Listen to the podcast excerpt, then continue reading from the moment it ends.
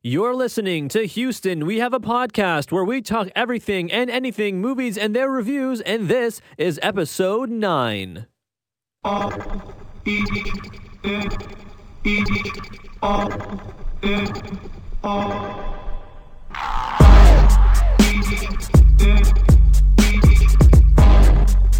Hey everybody, show here. Welcome to Houston. We have a podcast. If this is your first time listening, then thanks for coming. Houston We Have a Podcast is produced every two weeks for your enjoyment, and show notes can be found at houstonwehaveapodcast.libsyn, which is spelled L-I-B-S-Y-N dot com. Come back often and feel free to add the podcast to your favorite feed or on iTunes, and you can follow me on Twitter at SNSALLI. That's SNS Alley. The 2012 nominees for Best Performance by an Actress in a Supporting Role are Sally Field in Lincoln, Anne Hathaway in Les Miserables, Jacki Weaver in Silver Linings Playbook, Helen Hunt in The Sessions, and Amy Adams in The Master. Congratulations, you five ladies no longer have to pretend to be attracted to Harvey Weinstein. In movie news this week, I feel like there is a major news story that has to be talked about Harvey Weinstein and the sexual assault and harassment allegations. And I almost feel bad for saying allegations because at this point, it's almost 100% true that this horrible human being did all of these things. And so many actresses have come out and said their accounts of what have happened to them over the years. Lupita Nyong'o, I believe, was the most recent one I saw today who said that Harvey Weinstein cornered her, you know, privately and made unwanted advances.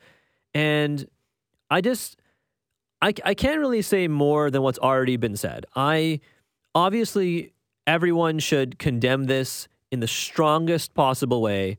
It's disgusting what he do, has done, and if, and certainly I should say that it's not just limited to Harvey Weinstein. It's possible his brother is involved. You know, we don't. I, I'm not 100 percent certain on that, but I would not be shocked considering all the the news has come out. And the truth is, Hollywood is an industry where this kind of thing has been known and covered up for years. I mean, we played that intro clip of Seth MacFarlane. That was a what five years ago at the Oscars, and he made this kind of flippant joke, and everyone laughed because they all knew it was true.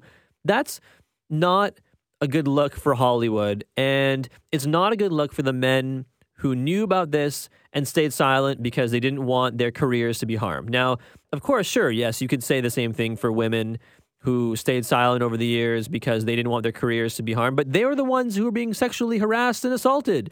I can never find any fault with those people, victims of abuse and assault and harassment and all these horrible things are constantly being pressured not by the perpetrators i mean cer- certainly by them but not just by the perpetrators i should say but are also being pressured by their peers and by their you know their colleagues and their friends and their family you know? Like if, if someone doesn't say anything and they hear a rumor the rumor that what, what's being said about this woman now is oh well then if if, if it really happened she would have spoken up. And then if she do, if she does speak up they'll say oh I've never seen Harvey do that. Like that, that's crazy talk. And then if she comes out even stronger, they say, oh, well, you know, what was she wearing? Was she asking for? I don't know. It's a mess. It is a horrible mess, not because of the chaos it has created. It doesn't really matter how much, how many people go down because of this. If, if someone does, has done this, they need to go down. Definitely. Not saying anything to, to the otherwise, right? But ah, it just, it breaks my heart to know that all this happens. And of course, that hashtag Me Too became a thing. And even this not just limited certainly to famous women in Hollywood. There are friends of friends of mine who maybe listen to the podcast, maybe don't, but people I'm close to who have come out and said, "Hey, yes, I've also endured sexual assault and sexual harassment, and I've kept quiet about it because I've been ashamed." And I don't know. It's a horrible thing to go through, and I feel like I can't really add any more cogent thoughts than other than to say this is horrible. People who do this need to be exposed and brought down. And if I can do anything to help, whether it's my friends, whether it's other people, I will do everything in my power as much as as much or as little as it may be, but that kind of thing has no place in our society. And frankly, it's terrible that it takes something like this for even someone like me to make such a strong statement, right? If you knew this is happening before, it shouldn't have taken this long to make a statement like that. So that is definitely on me. I wish I had done something sooner, even if it was something as small as lending a, a more listening ear to my own friends. And to my friends, if you do listen to this, I do sincerely hope that, you know, you can you feel that you can tell me that I that I would believe you if if I have not done that or if I've ever made you feel otherwise, and I sincerely apologize, and I will do everything in my power, like I said, to rectify that going forward. Because as much as I would like to change the past, I unfortunately cannot. But I would, I would do it if I could. I would. And I don't know. I feel like with such a heavy topic, I don't necessarily want to cheapen it by adding other movie news to the beginning of the podcast because the Harvey Weinstein thing is that bad. It's that bad. And even though, like I said, it's not just limited to him, he is the forefront and the face for this right now. And I hope that he continues to be. He was expelled from the academy. That's notable, of course. And I don't know. I just think it would cheapen and lessen the impact of talking about something like that if we were to talk about something flippant like the Star Wars trailer or something, right? So we'll cover that another time. But just know that to the victims of abuse and harassment and assault, you don't need to be silent, though that is, of course, your right. If you don't feel comfortable sharing, never let anyone force you into sharing. There is, of course, some a, a strange performative aspect to this whole Me Too thing, right? And uh, whereas you should feel safe to confide in your friends and to make statements like that if you want to, but if a woman does not make such a statement, then it doesn't mean that hasn't happened, right? It just means they haven't made a statement about it.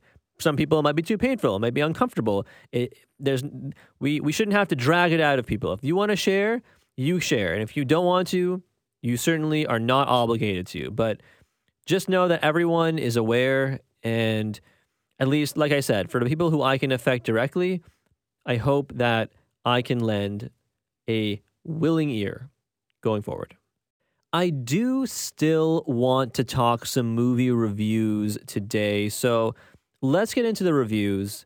We'll leave the news segment behind. We'll think about it some more. Maybe we'll come back and talk about it again next week. You know, see what more news has bubbled up around it because it's a very important subject. But we'll put that aside for now.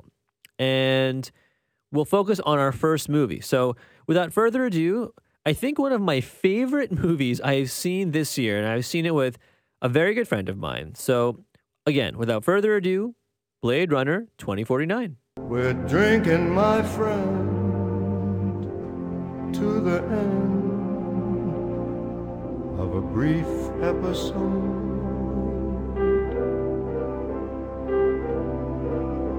Make it one for my babe and one more for the road. Okay, if you're wondering why Frank Sinatra is greeting you as the review segment for Blade Runner 2049 is starting, I will say it's warranted. I picked the song because it was a nice change of pace from our usual intro music for the segments. And, you know, secondly, Frank Sinatra is awesome and he has a beautiful, gorgeous, haunting, hauntingly awesome voice. But I guess I just wanted to do something a little different. But I will say it is in the movie. This song is in the movie you'll you'll know when you see it. It's not kind of over like covertly playing. It's very much front and center when it does play. So there is a reason for this, and there is a method to the madness. But we'll get to the movie Blade Runner 2049, directed by Denis Villeneuve. He's probably one of the better, you know, directors in Hollywood right now. I hesitate to say that thing from. Zoolander, where Mugatu says, "Oh, so hot right now." You know, that's what I kind of think of when I think of Denis Villeneuve. But you know, he's an excellent director. And I think Blade Runner 2049 has officially won me over. Now, I was a big fan after Sicario and Arrival, but Blade Runner, I feel like, is one of those cult classic movies that needs to be done correctly in order to keep its fan base, but also to win new ones over. And I think Blade Runner 2049 may very well be his best movie yet, which is saying something considering how good his other movies have been. So I'll say this the movie is very slow. It's a two hours and 43 minutes long, but that is appropriate considering it's an homage to the first movie. You know, it's a film noir, a gritty, slow burn of a watch for the audience. There's not a lot of dialogue, a lot of long, moody shots with kind of drone like music. They definitely sample the music from the first movie, and Hans Zimmer does a fantastic job kind of continuing that feel that the first movie really evoked in you. And, and it's it's not just the music, of course. It's the visuals combined with the music. You can't really have one without the other. And I'll start with the cinematography because it's just absolutely gorgeous. Like I said, slow, moody shots, a lot of amazing use of colors. Roger Deakins is the director of cinematography slash photography for this movie, and I can, you know, close my eyes and guess that he's going to guess get be getting a nomination for an Oscar for this movie. Though it's hard to say he'll actually win after so many years of having not won one, but and he's also of course going up against Dunkirk this year. But you know what? If he were to win for any of his movies after Skyfall, this one is the one I think he deserves to win for. It is just an absolutely gorgeous movie. When we see Ryan Gosling's character, Officer K, when we see him waltz into Las Vegas for the first time, you know, it's such a fantastic setting. We see kind of it's it's this the, one of the shots from the trailer slash one of the posters. You see kind of Ryan Gosling's back as he's holding his gun and walking kind of like to the side into this orange kind of desert. It's fantastic to watch. I love. I I I've seen this movie three times now, and every time I watch it, again, the thing I want to focus on are just the sights. The neon contrasted with the black, the orange and the blue, the the dark and the lights, the the shadows in the characters' faces, the moving light as we go into the Wallace Foundation. It's all so fantastic to see. It's just a brilliantly shot movie, and I, I love it. So we'll talk a little bit about the plot very briefly. Obviously, it takes place in the year 2049.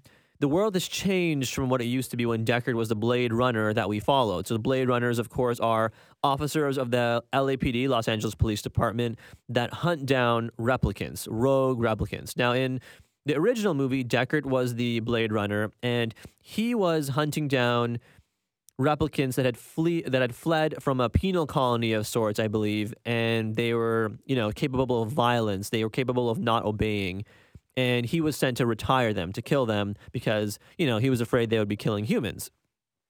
In the world we see this movie take place in, in 2049, and there's a bit of a title card where they kind of text introduce you to the world. We learn that the Tyrell Corporation, and Tyrell, of course, is the creator of the replicants, it had been shut down after all of the violent rebellions with the replicants.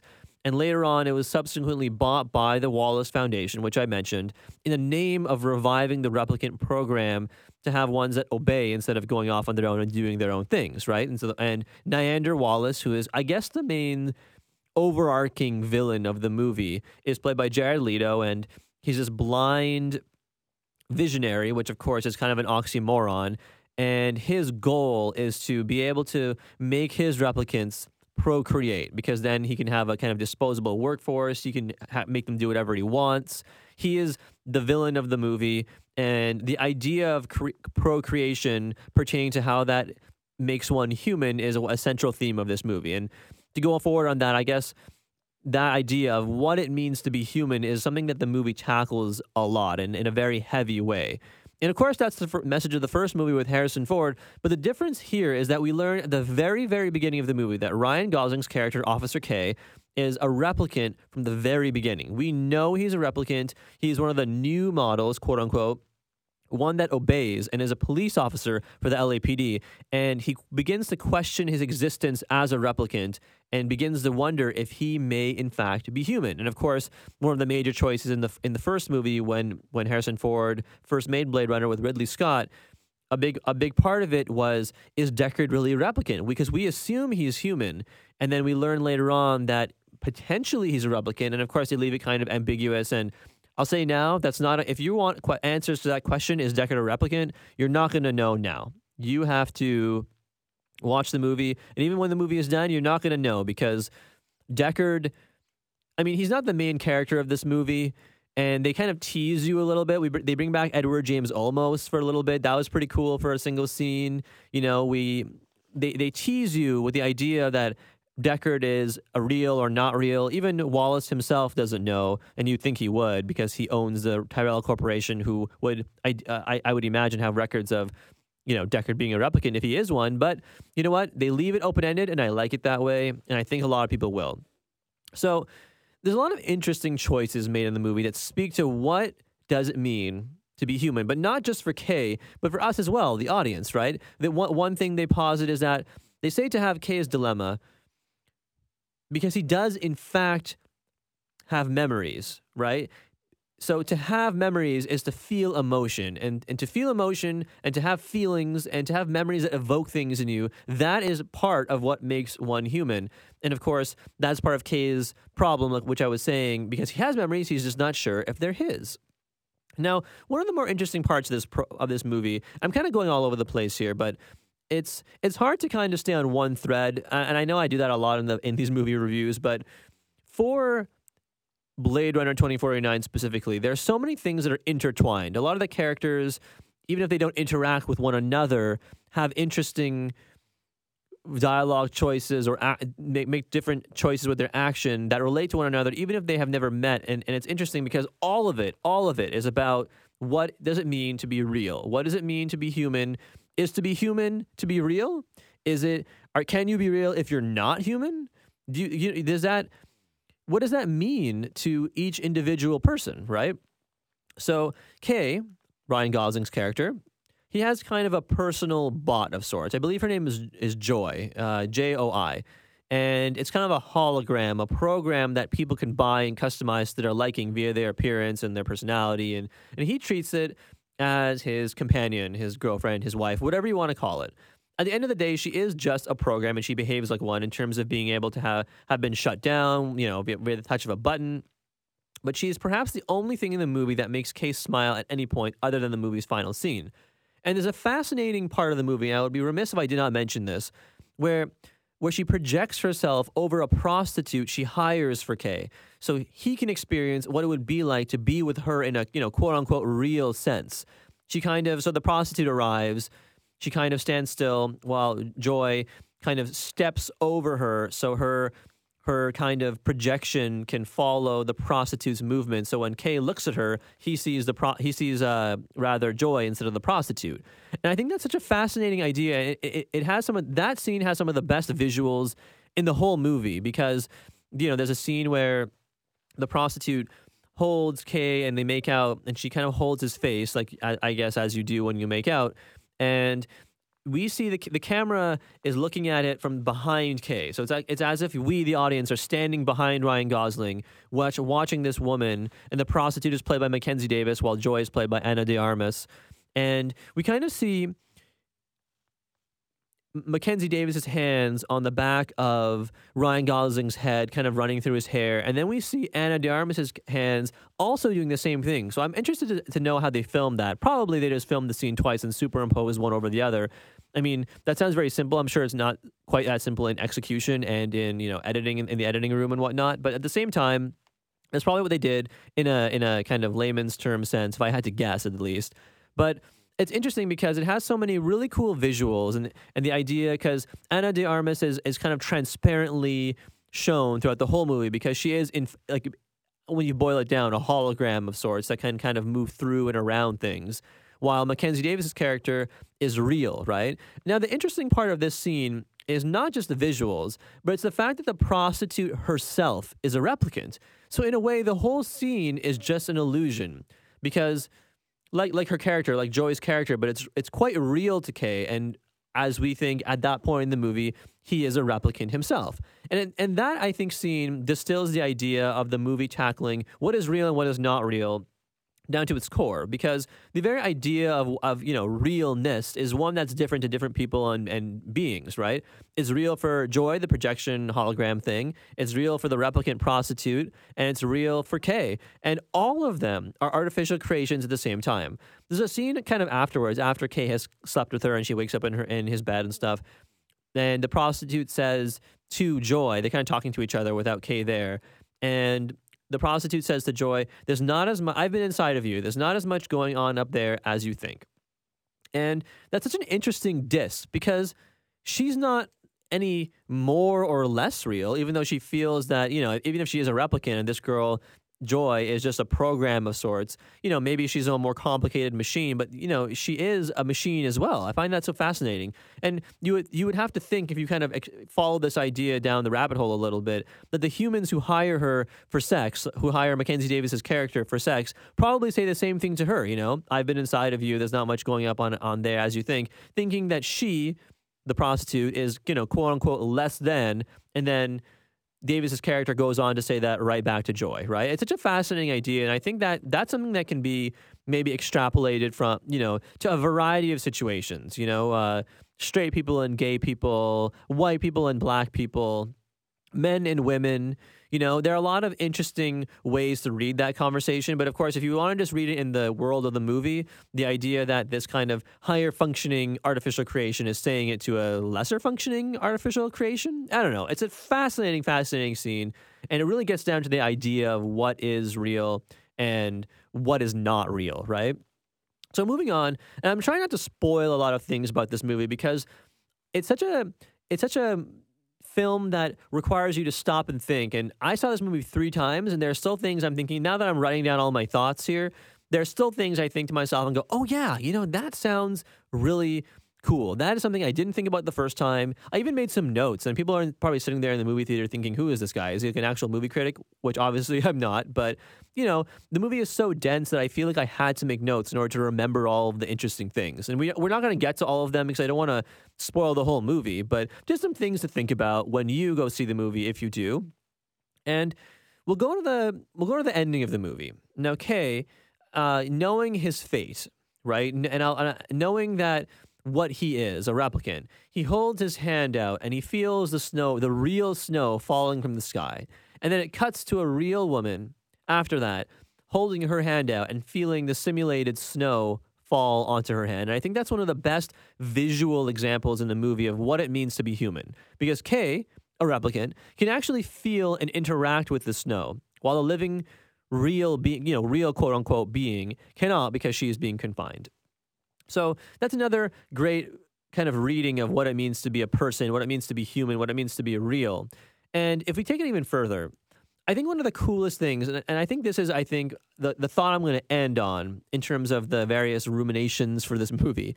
But I think one of the coolest things about Blade Runner 2049 is that even once both we, the audience, and Kay, the character, realize that he is not, in fact, the chosen one, that he is, in fact, a replicant, Kay still chooses to go and save Deckard at the end. He didn't have to, right? There was nothing in it for him. He knows at that point that he is not special. He is not the child of a replicant. He's not a real boy, you know? He is just Pinocchio, a, a wooden puppet. He's not, you know, a real boy, right?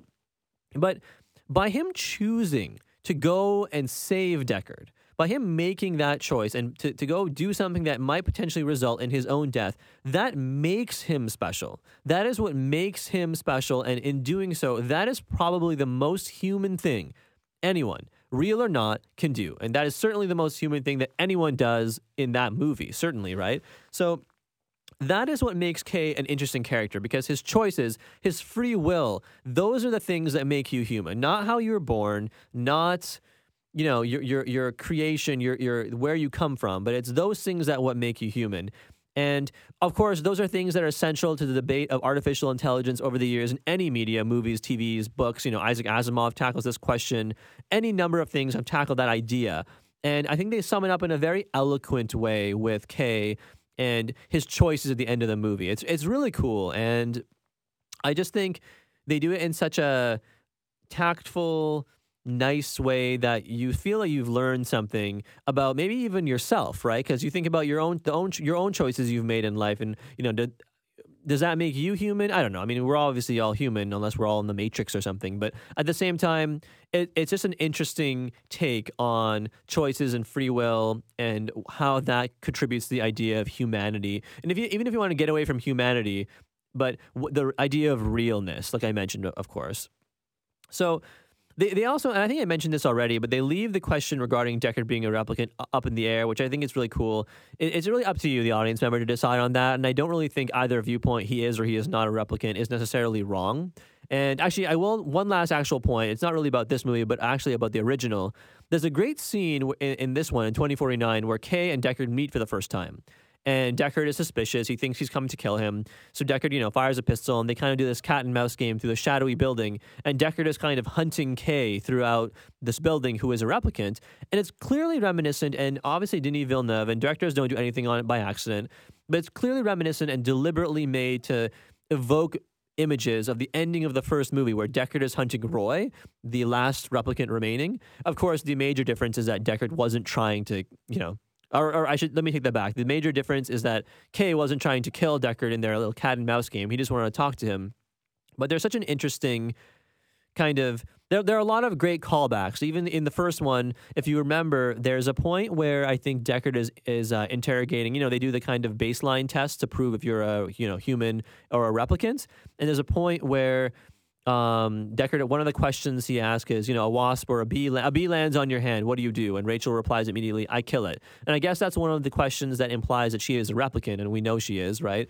But there's a scene in this movie, and I appreciated that they did not explain this over they didn't over explain it i should say. They had and they definitely they actually replayed part of the conversation in audio form of uh, deckard's interview of Rachael from the first movie. And they say the whole you know there's a bee landing on your hand what do you do? I kill it. That plays so you're kind of thinking about it when this scene happens and the scene i'm talking about is kay kind of he's wa- wandering into the ruined city of las vegas. And i'll get back i'll get to that in a second but he's, he wanders into the city and he sees some beehives and the bees are kind of uh, kind of spinning around and um, buzzing around, spinning. But bees don't spin. What am I saying? But you know, they're buzzing around, and a bee lands on his hand, and he kind of looks at it, and then it and then it flies away.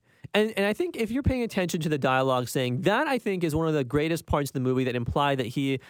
Even if he is a replicant, that he is real, right? Because the test for the the older replicants, the Nexus Eights as they're called, those are the you know they would immediately kill it. And so you kind of think to yourself oh well he didn't kill that bee so he clearly is real.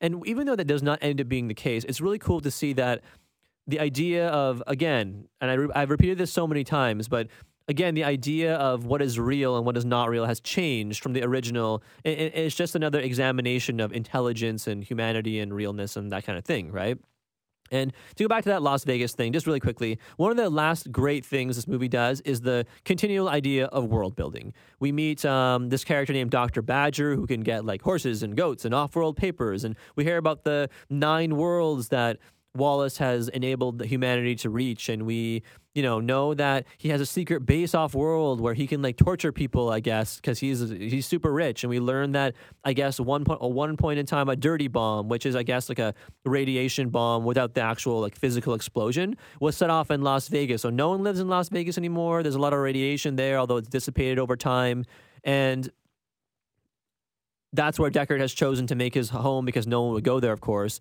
And it's so interesting because you know what what happened that led to a dirty bomb being detonated in Las Vegas. Like everyone knows about it, but they don't talk about it. And I think that's one of the coolest things about the movie as well. And, and in, in addition to the philosophical ideas, is the world building. You know, there's so many stories that could be told in the in the world of Blade Runner 2049, and that was the case back in the 80s or whatever when the first movie by Ridley Scott was made.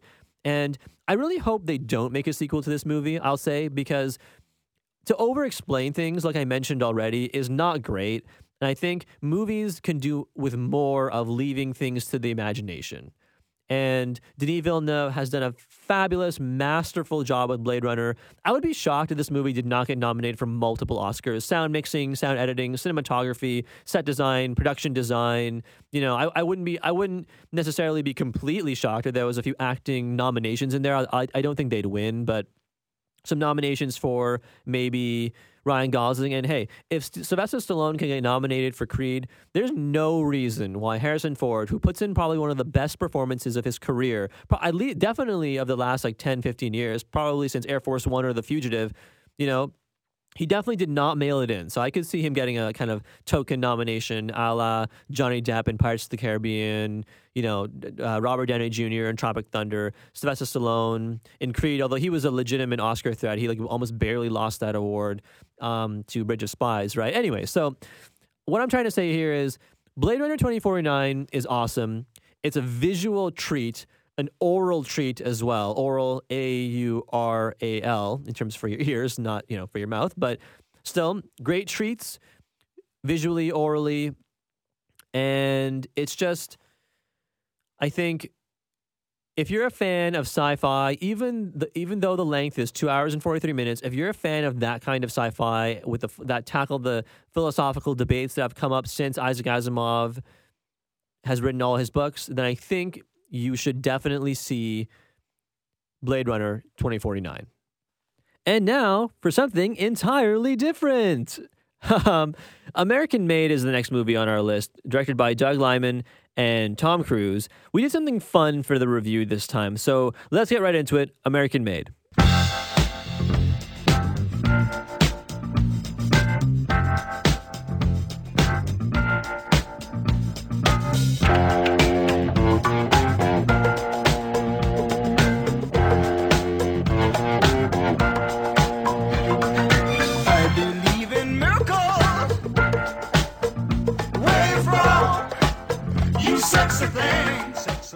We're going to do something a little different for American Made. Instead of me talking by myself about what I liked, what I didn't like, I'm going to bring in a guest. Now, my next guest is a friend of mine, a coworker, and he is a die-hard Tom Cruise fan. So I thought, who better than to talk about one of the best Tom Cruise movies in years? Let's get him in here. So I am very happy to be joined now by Mark Goujon, co-host of the Rose to Rose podcast. So, Mark, you're fresh off an appearance on Bachelor Canada's, I guess, after show. How, tell That's me, right. b- before we start, Mark, tell me a little bit about the Bachelor Canada appearance. Uh, well, we were technically my friend Mike and I, who is my co-host. Right. We were super fans, so we were deemed super fans by the good people at W Network, and um, basically we got to go and be pampered and have our clothes steamed and Nice. do the makeup chair thing. And then we were on the after show, and they asked us questions about the Bachelor Canada premiere, and we answered them. And we used baseball puns because the Bachelor right now is a former Major League Baseball Well, player. that's right. I, did, I, I saw the commercial for that, actually. Yeah. He was like a relief pitcher. Right, right. You know, it's nothing nothing too wild. One of the radio spots I heard for that was something like, "This guy does is doesn't just have a major league arm going for him; he also has a dog and surfs and Yeah. stuff like that." Right? So it sounded pretty. Uh, it sounded like a lot of fun. Yeah, none of the viewers care that he's a major leaguer. so if they say like he's got a dog, they're all like, "Ooh, okay, dog." I feel like you and I probably care more that he's a he was a pitcher than most people. Absolutely. yeah. All right. Well, I asked you to come on so we could talk a little bit about Tom Cruise and American Made. I'm so excited. You know, American Made was, I think, one of the better Tom Cruise movies I've seen in a while. But before we get to the actual movie, I think I was telling you before, I wanted to talk a little bit about Tom Cruise's filmography. And Let's it's do it. it's pretty varied. I mean, it's a it's a very long it's a very long list. I'll say that. It I saw th- I saw this fun fact. Uh, Sarah Wright, who plays Lucy Seal in American Made, she was born in September of 1983, and and in August of 1983, Tom Cruise had already been in Risky Business, which, I mean, that doesn't seem that crazy, but uh, considering this woman plays his wife in American Made, it kind of blows me away. A You know what's bit. funny is I thought she was even younger than you're saying. I I would I thought she was like 23. She looks extremely young. Yeah, So yeah, that Well, is that, that- wild. That, would make her what 30 in her late 30s, I guess. Wow. Yeah, I guess you're right. right? Like she looks, you know, she does not look like she's in her late- thirties. Let's say that. Although I'm sure the American Made went out of their way to make her look even younger than she probably is. Which is bizarre because why would you try to make the age difference more stark? Right? Yeah. Well, I thought that was an interesting tidbit to start a little filmography talk with Tom Cruise because because he's been around forever. Yes. Right? So where where would you put if you had to kind of do it off the top of your head? Where would you put American Made in the pantheon of Tom Cruise movies? It's right there in the. If you're gonna break it down into thirds, usually Right. with anybody really, you know, Sure. you've got the upper echelon, you've got their stuff that's fine, and then you've got the the garbage. This is somewhere right near the, right near the top of the middle class. It's good. It's serviceable. I think if you look at it in terms of where he's been lately Okay. with his filmography, then I would say this is like a home run. Okay, that's fair. I mean, I mean, especially after following up The Mummy, I feel like And Jack Reacher too. Yes, back to back that's right. stinkers. Straight up stinkers. Yeah, those are some not great movies. Okay, d- just moving away from American Made just for a moment, because because Tom Cruise is probably, if I had to guess, he's probably the most famous actor in Hollywood right now, right? I mean, it, I would say it's either him or Denzel Washington in in terms of longevity and name recognition, right? I mean, I'm sure The Totally. Rock is up there and whatnot, but in terms of your actors that I would recognize, you would recognize your mom, uh, you know, your grandparents or whatever. I feel like Tom Cruise is at the top of that list, along with maybe Denzel. Yes. Like Right. him, I think Denzel, Tom Hanks. Yeah, Tom Hanks. And then to a lesser extent, like Will Smith and Brad Pitt. Okay, yeah. These guys are like, that's like the Mount Rushmore A-lister that Tom Cruise is part of. I don't think that exists anymore. Yeah, that's fair. Yeah, a, a lot of actors have kind of, you know, Morgan Freeman and Clint Eastwood have started to kind of move out of the. They're not, I mean, they're not dead, thankfully, but Yeah. they've, they've moved out of the limelight, and Tom Cruise is now the venerable elder statesman of Hollywood kind of thing, which is kind of weird actually to think Of about. Of course. Yeah, because he's mid 50s. Yeah. and looks early 40s, maybe. Yeah, he maybe it's the Scientology. I don't know who. Maybe I don't maybe know what their keeping him young. well, okay. What would you What would you say is your top? Let's say top five in terms of Tom Cruise movies. If you had to pick some, Okay, if I can pick uh, performances or movies. you know what? Uh, let's say performances because I do feel like Cruise is the kind of person he elevates the crappy movies. I Yeah. feel like so. Let's say let's say performances because that's more interesting. Okay, so my personal favorite Tom Cruise performance is Magnolia, Okay. which is, uh, I think it's not a stretch to say that that is the most, quote, acting he's done probably in his career. Right. Like he, that is genuinely moving stuff. I love Magnolia. Uh, I think the quintessential Tom Cruise performance, where you get every version of Cruise, is Jerry Maguire. Yeah. Okay. You know, you get manic Cruise, funny Cruise, cocky Cruise. I love all those cruises. Okay. I'm not saying it's an Oscar-winning performance, but Top Gun is that is the that is the essence of the movie star, charming Tom Cruise that we all know and love. So I'll say that's an important performance. Okay. I thought he was severely underrated in Collateral. Yeah. Okay. which is uh, I'd love to see him work with Michael Mann again because I think he got a lot out of him, and is potentially his best performance up until, uh, or sorry, his last best performance Right. until American Made, Right. Okay. and that's over ten years ago, Yeah, it And for- was, wasn't it? Wow. right?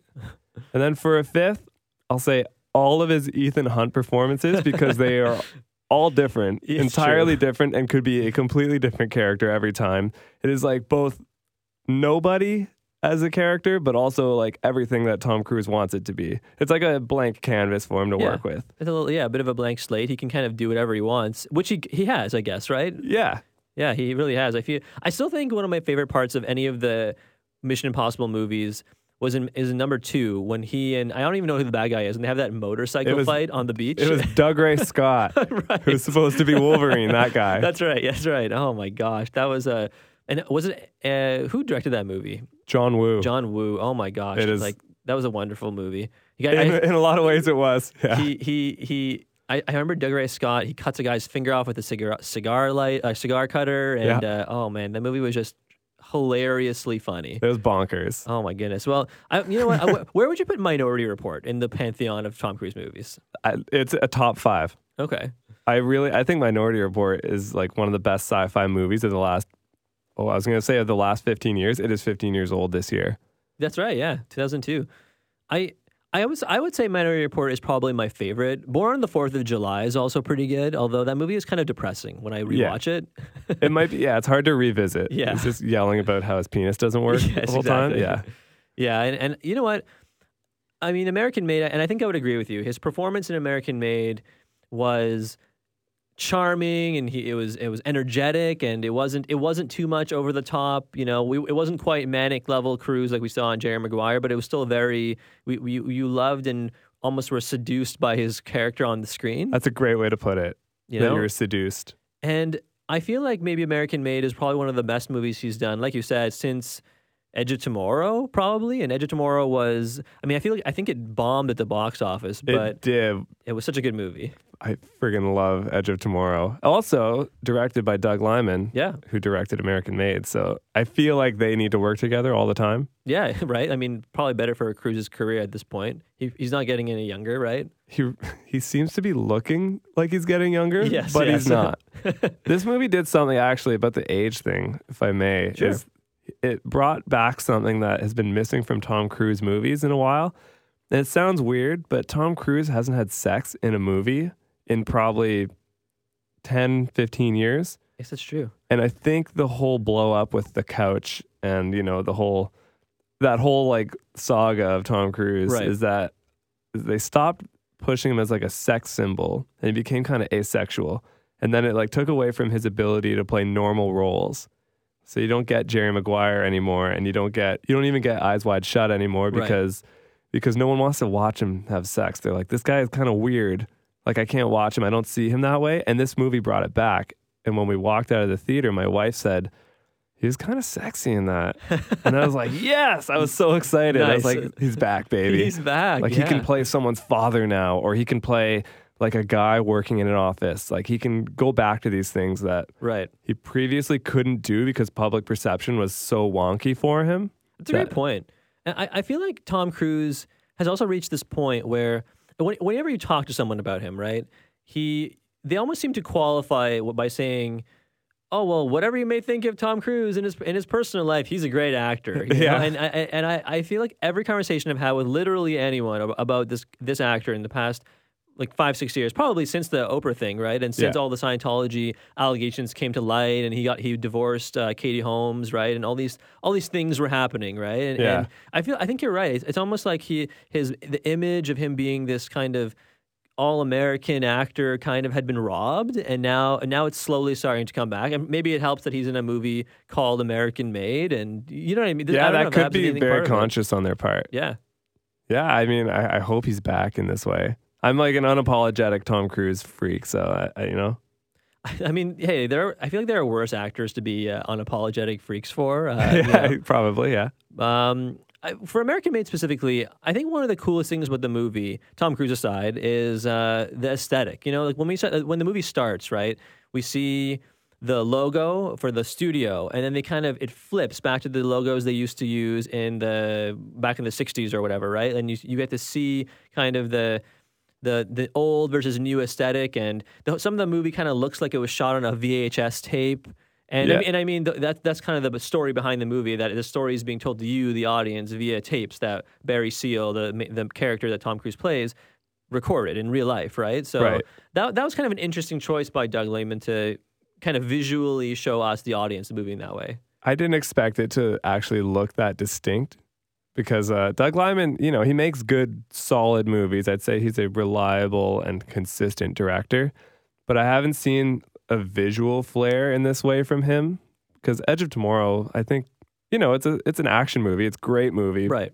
Looks standard, I suppose. That's fair. That's I But think that's fair one- to say. Yeah, like Yeah. I don't know if I'm being overly critical of him, but but this yeah, this really had like, you know, uh like in traffic. You know, Steven Soderbergh uses different color palettes for Right. different stories. Right. This kind of felt that way. Like when he was like down south, everything would be kind of tinted orange, Yeah. yellow, like sunset. And uh when he was in America, it was kind of back to like normal, kind of looks like Steel Town stuff because that's where Mena looks like. So yeah, I was I was impressed. I thought it like helped transport you to the time period and to the locations. Yeah, and, I, and I, like you were saying, when when he's down in South America, these kind of like sepia tones to, make it look like it like this film has aged somehow. Because I mean, they're they're down in South America. You know, they're using older style cars down there, and even older than the period that the movie was actually set in, right? And Right. I'll say this: I think a, a standout for me of the movie was actually Domhnall Gleeson, and and he he is so great in, in pretty much a lot of them. Every movie I've seen him in the last in the last four or five years, and he's been racking up these hits. Right? I mean, he's so good. Well, there was that year he was in like four he was in three best picture nominees and I think he died in all of them or had his heart broken in all of Yeah, them. It yeah. was he was Yeah. in Brooklyn and he was in The Revenant and he was in Ex Machina. Machina, yeah, and then he was in Star, Star Wars. Wars. Yeah, Huge year for him. he was killing it. Not good for his characters, but But yeah, he was he was a blast in this.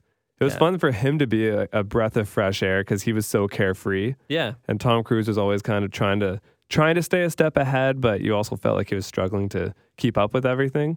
So it was nice to see Domhnall Gleeson just come in and kind of have a breezy performance that you don't really he doesn't get the chance to have a lot. It's true, and and I, I feel like I just actually rewatched Star Wars: The Force Awakens before I saw American Made. I was watching it with some friends, and you know his his character in, in Star Wars, General Hux, he's so, he's he's he's kind of like Hitler, basically, right? Oh, he has the Hitler scene. Yeah, he has. That's basically who he is, right? And it was kind of nice to then see this movie a few days later and see him kind of play this, like you say, breezy, kind of carefree. Like he clearly doesn't give two craps about Barry Seal or what Yeah, he's doing. no. He just wants to make money and wants to, uh, you know, succeed, be viewed as successful by his boss. And we have that scene near the end where they kind of just start all over again, right? And uh, it was it was really cool. I thought that was a really fun way to show Gleeson's acting range. I thought, for sure. He's. I think we're going to see more from him too. yeah, Someday you should do an episode on him. Just a- sole episode on just Gleeson. Like he's so he seems very young. I'm sure he's older than he looks.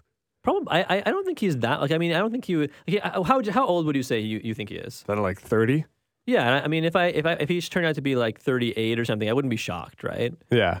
But yeah, I think for American Made as a movie, I I will say the one flaw I had about this movie, or or the one I guess major criticism, and it, it, this doesn't necessarily bring the movie down for me, but I do think it takes a lot of liberties with Barry Seal, right? It, it- with him as a human being, because he was a real guy, right? Yeah. Who, did, who did who did a lot of these things, and uh, of course the movies dramatize things, and uh, this I don't think there's anything wrong with that, but. A lot of accounts, when I was doing some research for the movie, he apparently was not a very nice or good human being, right? And the movie kind of made him seem like Cruise's performance kind of made him seem like this rascal, this good old little rascal, right? Yeah, like just getting into this, that's that scamp Barry Seal, right? Everyone's always like rooting for him, even Yeah. if he's not if it's not in their best interest. yeah, yeah, So this guy was not not so good. yeah. Apparently not. Like he, he, you know, he was he, uh, he was an adulterer. He, you know, he was not that great to his wife. Uh, You get the feeling that if with another another actor in the role, that definitely adultery was on the table for this movie, right? Like in the script, I'm sure there were scenes in South America where he was doing stuff, but they never they never even approached him like doing drugs. yeah, it's true. I think they show him having a beer a couple times, and that's it. That, that's the thing. They really just made him seem kind of like this very. I mean, and maybe he was in real life, like a very a very charming kind of you know good old boy that kind of just gets into is in the wrong place at the wrong time and tries to make the best of the situation. But uh, and maybe it's also because this the story of American Made, the story of Barry Seal, was very almost succinctly told in a in one episode of Narcos. So what I've heard, I've never seen it. Yeah, and so so you, so you definitely have not seen Narcos. Never seen a single frame of it. I'm not going to spoil it for you, although I mean we know what happens to Pablo Escobar in real life. But Yeah. uh, but uh, in in at the beginning of one of those in the beginning of season one, I think it was when it happens, right? And we learn a little bit about Barry Seal, and it, it certainly doesn't go as in depth to his character. I mean, it was one like 45 minute episode, so not as much a story devoted to this one character as American Made does, right? Because Narcos is not about Barry; it's about Pablo Escobar, right? Of course. But at the same time, it was kind of interesting to see basically all the major beats of Barry's character boiled down to this one episode of a TV show that I had watched like a few years ago. Did you remember it well? I I didn't remember I think every single piece, but I do remember after the movie was done, I went over uh, to, to my girlfriend's house and we kind of just we were watching Narcos and she had not seen Narcos and we just wa- we wa- we kind of ended up rewatching just by pure happenstance the episode that with Barry and it was interesting to see how similar but yet different it was to the movie. What was similar about it? I would say the same the same things in how because it focused on the story from Pablo's side, right? So we get to, we get to see more of how he came to hire Barry and the whole runway thing, right? With the the shortened runway. That's and, in the show. Like they talk about it a little bit, yeah. Oh my god. Yeah. And, Okay, uh, cool. And you know the struggles that Pablo had, kind of initially getting his product moved and making money and stuff, and then it kind of fast forwards because those first few episodes of Narcos are all about Pablo setting up his empire. Then the latter half of season one is all about him kind of like reaping the benefits. So they kind of gloss over. Like once Barry leaves, it's kind of like okay, Barry works for Pablo now, and then that's that's the end of it, right? Right. But it was still kind of interesting to see. Uh, I guess that part of the story from Pablo's perspective because we only get to see him and the rest of the drug cartel, the Medellin cartel, and for this movie, we see them occasionally, but not all that much, right? Yeah, it's it's very like peppered throughout. Yeah, and I would say I would say this movie is probably a vehicle, like you can, we kind of alluded to this at the beginning, but more of a vehicle for Tom Cruise, right? Like more more than anything, that's what it seemed to me. Yeah, to let him charm us for two hours or Yeah. whatever it was. Yeah. It And- certainly felt like it was just framed for him to do what he wanted to do. And I mean, I don't I don't think that's a bad thing, right? I mean, I welcome it with open arms. But yeah, I think because critically it was very well received. Mm. And I think people kind of called it a return to form for him, at least, you know, for the parts that we were talking about, you know, charming. And everyone's like, oh, you know, Tom Cruise is just good, good old boy. And he's got that hair. And, you know, like, it's, Yeah, yeah. it's just Tom Cruise being Tom Cruise. But the one that we remembered that we loved before, not the weird kind of one that we've been uncomfortable with for the last 10 years or so. Yeah, it's a it's an, it was a nice sight to see because as much as I like to bash Tom Cruise's crappy movies, like I, I'm not a huge fan of Oblivion. I feel I won't like, hear it. You know, I No, I don't want to hear any of this. Yeah, Oblivion was very it was I- mediocre that at movie best. was was mediocre because of Tom Cruise. If it, if he was not, meaning to say, if he was not in that movie, it would have been outright bad. I will agree with that. That's the kind of thing. Like I think he elevates crappy movies to good, and he makes good movies great. Yeah. I mean, people always talk about Tropic Thunder and his his very brief but awesome and hilarious appe- uh, appearance in that movie. yeah, and how many minutes of screen time does he have in that? Maybe like eight. Yeah, right. But people remember it. He was up for a Golden Globe for that. I th- yeah, that was ridiculous. was. Yeah, yeah, he was, and and that was. I think uh, Robert Downey Jr. was nominated for an Oscar for that movie. I think. He was. Can you imagine now? That would not fly. No, absolutely not. Wait, la- my last question for you before we finish up. Now that Tom Cruise, let's say Tom Cruise is back, right? Let's say he's back in, in the in the Cinesphere. We can and Yeah. you could cast him for any like major role or franchise or anything. What movie, franchise, single film, historical role, anything you could think of? What would you put him in for a movie that you wanted to see starring Mr. Tom Cruise? Oh man, this is my dream come true. What would I put him in? I would. Can I pick someone he could work with? Sure, yeah. He worked well with Martin Scorsese. No, I don't want to see that. I want to see him work with Michael Mann again. Okay. Michael Mann has made a couple a couple odd movies lately. Yeah. I don't know if you saw Black Hat. I did not. It is something to behold. It is maybe truly terrible. Okay. And then Miami Vice is also quite divisive. I would give it a 10 out of 10. I love okay. Miami Vice. Vice. Okay. But there's something distinct about that like style of working. Like he Michael Mann knows what he wants. Right. When he worked with Tom Cruise, he got a very focused performance. I think that goes, you know, that goes for every Tom Cruise performance, his focus. Yep. And if you hear interviews, it's that's all he talks about. I would like to see him channel that to a more adult, a more mature type role. I would like to see Tom Cruise maybe play a father. Okay. You know, down on his luck, looking to not down on his luck Barry Seal way, but I Right. mean like this guy is truly like hitting rock bottom somehow with not any means. I want to see Tom Cruise have to like struggle in a movie again. That's And fair. Okay. That's what he does for the second half of Collateral, I'd say Yes. Yeah. because he he finally realizes who he's dealing with, and it it becomes like a no, the tables turn sort of. And I, I like seeing him in those in those ways because that's also Jerry Maguire, right? True. Yeah.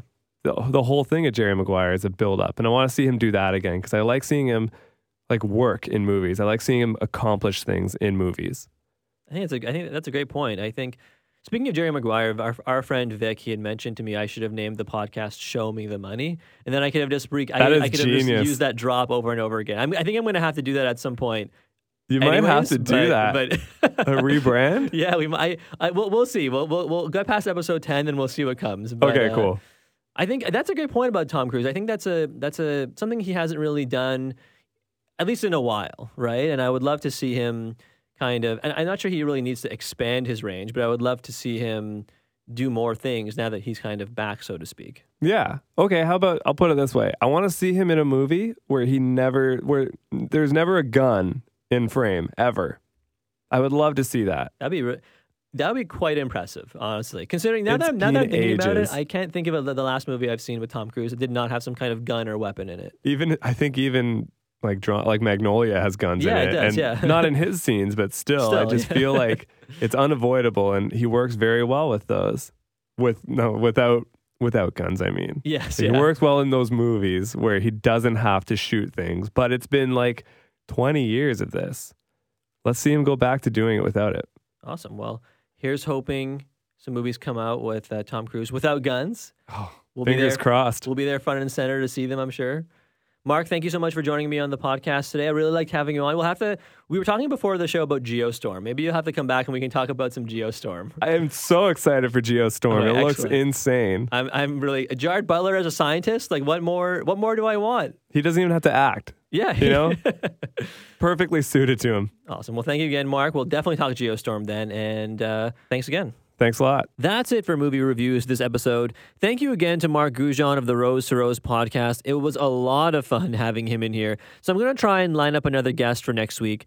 We're going to try for a movie critic here in Toronto, you know, pick their brain a little on the ideas behind what it takes to properly critique a film that's usually viewed as, you know, subjective art and what it takes to express those thoughts in a coherent manner that, you know, your average audience member like myself or someone else would be able to read and understand and be able to digest before they go see a movie, right? So stay tuned for that. Otherwise, that's it for me this week. As we give a last listen to the late Gord Downie of the Canadian band The Tragically Hip, thank you for listening to episode 9 of Houston We Have a Podcast. Good night. I left your house this morning about a quarter after nine. Could have been the Willie Nelson.